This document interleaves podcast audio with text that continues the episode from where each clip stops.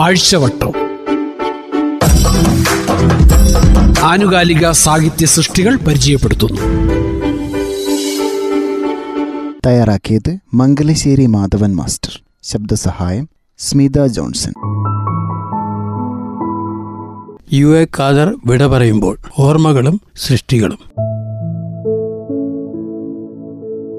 ആനുകാലിക സാഹിത്യ രചനകൾ കൊണ്ട് സമ്പന്നമാണ് മാതൃഭൂമിയുടെ ഓരോ ലക്കവും. ആനുകാലിക പ്രാധാന്യമുള്ള പരാമർശങ്ങളും പഠനങ്ങളും ചർച്ചകളും കൊണ്ട് സർഗസൃഷ്ടികളുടെ കാലിക പ്രസക്തി കൊണ്ടും ആനുകാലികങ്ങളിൽ പ്രസക്തമാവാറുണ്ട്. ആഴത്തിലുള്ള വായന ആഴ്ചതോറും നൽകുന്ന മാതൃഭൂമിയിലെ ഉള്ളടക്കം. അവ ആഴ്ചവട്ടത്തിലൂടെ സമഗ്രമായി അവതരിപ്പിക്കാൻ പരിമിതികൾ അനുവദിക്കുന്നില്ല എന്നതാണ് പരമാർത്ഥം. പരിമിതികൾക്കുള്ളിൽ നിന്നുകൊണ്ട് തന്നെ മാതൃഭൂമിയുടെ തൊണ്ണൂറ്റെട്ട് ബാർ നാൽപ്പത്തൊന്ന് ലക്കം നമുക്ക് ഈ ആഴ്ചവട്ടത്തിലൂടെ പരിചയപ്പെടാം. മലയാളത്തിന്റെ സ്റ്റോറി ടെല്ലർ എന്ന് വി ആർ സുധീഷ് ഒരു ലേഖനത്തിലൂടെ അനുസ്മരിക്കുന്ന ഈയിടെ നമുക്ക് നഷ്ടപ്പെട്ട യു എ ഖാദർ പതിപ്പാണി ലക്കം. യു എ ഖാദറിന്റെ ആദ്യവും അവസാനവുമായി എഴുതിയ കഥകൾ ഈ ലക്കത്തിലുണ്ട്. അദ്ദേഹത്തിന്റെ കഥകളെക്കുറിച്ച് സാഹിത്യ ജീവിതത്തെക്കുറിച്ചും കെ പി അപ്പനും വി ആർ സുധീഷും ഇ പി രാജഗോപാലനും ഡോക്ടർ റീജ വി വിയും എഴുതിയ ലേഖനങ്ങളും എം ഗോപകുമാർ യു എ ഖാദറുമായി നടത്തുന്ന അഭിമുഖവും ഖാദറിന്റെ ഉപ്പയോടൊപ്പമുള്ള ബാല്യകാല മുഖചിത്രവും ആണ് ഖാദർ പതിപ്പിലുള്ളത്. മുൻലക്കങ്ങളിൽ തുടർന്ന പതിവ് പങ്ക്തികളുടെ തുടർച്ചയും തുടർ നോവലുകളും സസ്യശാസ്ത്രത്തിലെ പൂർവരേഖാചിത്രങ്ങൾ മുൻലക്കത്തിൽ ആരംഭിച്ച പൗരാണിക ഗ്രന്ഥങ്ങളെക്കുറിച്ചുള്ള അവസാന ഭാഗവും ഈ ആഴ്ചവട്ടത്തിലെ അപൂർവ വിഭവങ്ങളാണ്. യു എ ഖാദറിന്റെ ഒടുവിൽ എഴുതിയ കഥ ആലിമുട്ട് തന്റെ സ്വതസിദ്ധമായ ഭാഷയിൽ മുസ്ലിം പശ്ചാത്തലത്തിൽ പള്ളിയും മദ്രസയും മുഖ്രയും മുസ്ലിയാരും ഉസ്താദും കഥാപാത്രങ്ങളാണ്. ആലിമുട്ട് തൃക്കോട്ടൂർ പെരുമക്കാരന്റെ അപ്രകാശിത കഥയാണ്. ഒരു നാൾ അസർ ബാങ്കിന് ശേഷം പള്ളിയിലെ നിസ്കാരമൊക്കെ കഴിഞ്ഞ് ആളുകൾ പുറത്തിറങ്ങിയ നേരത്താണ് അബ്ദുള്ള മുസ്ലിയാരെ തേടി ചില അപരിചിതർ പള്ളിമുറ്റത്തെത്തിയത് അവർ അവരാൻ കാസിയെ ആദ്യം കണ്ടു. അയാളോട് വന്ന കാര്യം പറഞ്ഞു. അവറാൻ കാസി ചോദിച്ചു ഈ നേരത്ത് നിങ്ങളെല്ലാവരും വന്നതെന്താ? ഞങ്ങൾ ഒരു പെണ്ണുകെട്ട ആലോചനയുമായി വന്നതാ. ഈ നിൽക്കുന്ന നടുവണ്ണൂരിലെ ഗാസി കുഞ്ഞമ്മദ് മുസ്ലിയാരുടെ മോൾക്ക് വേണ്ടിയാണ്. ആലിമുട്ട് എന്നാണ് പെണ്ണിന്റെ പേര്. ഓൾക്ക് ഒരു പുതിയാപ്ലയെ വേണം. പ്രായപൂർത്തി തികഞ്ഞ പെണ്ണായതിനാൽ അവളുടെ സമ്മതപ്രകാരമേ മംഗലം നടത്താവൂ എന്നതുകൊണ്ട് കുഞ്ഞമ്മദ് ഗാസി മകളോട് അഭിപ്രായം ചോദിച്ചു. എടുത്ത വയലിലെ പെണ്ണ് പറഞ്ഞ മറുപടി ഓൾക്ക് സമ്മതമാണെന്നാണ്. ഓൾക്ക് ജമായത്ത് പള്ളി ദർസിലെ മുദിരീസിന് വേണമെന്നാണ്. അയാളുടെ സാലിഹായ പെണ്ണായി ജീവിച്ചു കൊള്ളാമെന്നാണ് അവൾ പറഞ്ഞത്. മാടക്കര പള്ളിയിലെ ഖാസിയായ അബ്ദുള്ള മുസ്ലിയാർക്ക് പ്രായം ഏറെയൊന്നും ഇല്ലെങ്കിലും ചെറുപ്പത്തിലെ പള്ളിയിലെ ഖാസിയായി ഇമാമായി പള്ളി ഭരണം നടത്താൻ അധികാരപ്പെട്ടതിനെക്കുറിച്ച് പെണ്ണിന് എങ്ങനെയാണപ്പോൾ ഇത്ര സൂക്ഷ്മമായി പറയാൻ സാധിക്കുക? അവരാൻ ഖാസി ആലോചിച്ചു. അബ്ദുള്ള മുസ്ലിയാർക്ക് ബന്ധുക്കളാരും ഇല്ലെന്നാണ് അറിവ്. ഉപ്പയും ഉമ്മയും പെങ്ങളും അനുജനും എല്ലാം മരിച്ചു പോയെന്നാണ് അറിവ്. പെങ്ങളും ഭർത്താവും മരിച്ചത് വസൂരി രോഗം വന്നാണത്രേ. അതല്ലാതെ അബ്ദുള്ള മുസ്ലിയാരെ കുറിച്ച് ഒന്നും കാര്യമായി ആർക്കും അറിയില്ല. ആഴ്ചയിൽ ആറു ദിവസവും ജമായത്ത് പള്ളിയിലെ ദർസിൽ മുകളിലത്തെ മുറിയിൽ മൂപ്പർക്കായുള്ള ചാരു കസാരയിൽ ദിവസങ്ങൾ ചെലവഴിക്കുന്നു. ഒപ്പം വന്നവർ വിവരിച്ചു പറഞ്ഞു കാസിയുടെ മകൾ തലിമുട്ട് എന്ന അലിമ പഠിച്ചത് വെല്ലൂരിലാണ്. അങ്ങനെയാവും പെണ്ണ് അബ്ദുള്ള മുസ്ലിയാരെ കണ്ടിട്ടുണ്ടാവുക അറിഞ്ഞിട്ടുണ്ടാവുക. ഇസ്ലാമായി പിറന്ന പെണ്ണിന് പ്രായപൂർത്തി എത്തിയ സ്ഥിതിക്ക് ഓളൊരു അഭിപ്രായം പറഞ്ഞാൽ അത് കേൾക്കാൻ പെണ്ണിന്റെ ഉപ്പ നിർബന്ധിതനാണല്ലോ. അന്ന് രാത്രി നമസ്കാരത്തിന് ശേഷം ഭക്ഷണം കഴിക്കാൻ ഏർപ്പാട് ചെയ്ത വീട്ടിലേക്ക് പോവാൻ നേരത്ത് അവറാൻ ഗാസി അബ്ദുള്ള മുസ്ലിയാരോട് ചോദിച്ചത് ആ വീട്ടിൽ നിന്ന് വന്ന കുട്ടി കേട്ടു. അപ്പോൾ അതങ്ങട് നടത്തുകയല്ലേ? അതിന് അബ്ദുള്ള മുസ്ലിയാർ പറഞ്ഞ മറുപടി പക്ഷേ കുട്ടിയും അവിടെ ഉണ്ടായിരുന്നവരാരും കേട്ടില്ല. പിന്നീട് അബ്ദുള്ള മുസ്ലിയാർ പള്ളി ദർസിൽ വരുന്ന പതിവ് നിർത്തി. ദർസിലെ മുസരീസ് ഹെഡ്മാസ്റ്റർ സ്ഥാനം ഉപേക്ഷിക്കുകയും ചെയ്തു. അബ്ദുള്ള മുസ്ലിയാർ തന്നെ കാക്ഷിച്ചിരുന്ന സ്ത്രീയെ തന്നെയാണോ കല്യാണം കഴിച്ചതെന്ന് ആരും ചോദിച്ചതുമില്ല. ചെങ്ങോട്ട് കാവിൽ നിന്നും അയാൾ ഒരു നാൾ നടുവണ്ണൂരിലേക്ക് പുറപ്പെട്ടു പോയത്രേ. ഒപ്പം വളരെ കുറച്ച് സുഹൃത്തുക്കളെ ഉണ്ടായിരുന്നുള്ളൂ അത്രേ. തോണിയിലായിരുന്നു അത്രേ യാത്ര.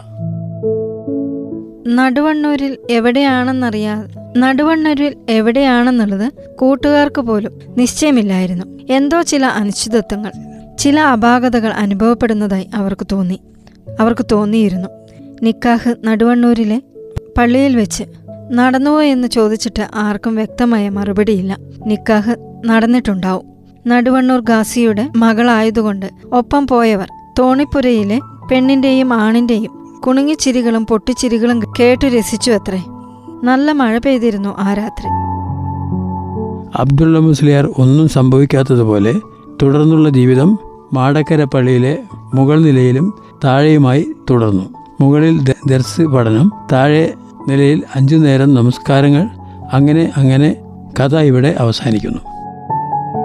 മലയാള സാഹിത്യത്തിന്റെയും യു എ ഖാദറിന്റെ ഭാഷാ ജീവിതത്തിന്റെയും ചരിത്രത്തിലെ ഒരു മുഹൂർത്തമാണ് പാരമ്പര്യ ശ്രുതി ഉണർത്തുന്ന ആ ആഖ്യാന ശൈലി എന്ന കെ പി അപ്പന്റെ ലേഖനം. തൃക്കോട്ടൂർ പെരുമ എന്ന പിൻകാലത്ത് യു എ ഖാദറിന്റെ അടയാളമായി തീർന്ന കൃതിയെ മലയാളത്തിലെ മഹാനായ നിരൂപകൻ കെ പി അപ്പൻ വായിക്കുന്നു. എല്ലാ നാടോടി കഥകളിലും എന്ന പോലെ തൃക്കോട്ടൂർ പെരുമയിലെ കഥകളുടെയും പേരുകൾ ഗ്രാമീണ ജീവ ജീവിതത്തിലാണ്. ഇന്നത്തെ ഗദ്യത്തിന്റെ ഘടനയിൽ പ്രാചീന ജനസമൂഹത്തിന്റെ കലാസംക്രമണം യു എ ഖാദർ സാധിച്ചെടുത്തത്. ഖാദറിന്റെ തൃക്കോട്ടൂർ ഐതിഹ്യത്തിന്റെ നാടായി നമ്മുടെ ചിന്തകളിൽ നിറം പകർന്നു നൽകുന്ന പകർന്നു നിൽക്കുന്ന തൃക്കോട്ടൂർ ഗ്രാമീണ കഥാപാത്രങ്ങളും ജീവിതം യക്ഷി കഥകളുടെ ഛായകൾ നേടിയെടുക്കുന്നതും നാം അറിയുന്നു. മനുഷ്യരുടെ പ്രവർത്തനങ്ങളിൽ അല്ലാഹു അശ്രദ്ധനല്ലാത്തതുപോലെ കഥാപാത്രങ്ങളുടെ പ്രവർത്തനങ്ങളിൽ ഗാദർ ഒട്ടും തന്നെ അശ്രദ്ധനല്ല. സൂക്ഷ്മാംശങ്ങളിൽ പോലും എഴുത്തുകാരന്റെ കാൽപ്പനിക നയങ്ങൾ പതിയുന്നു.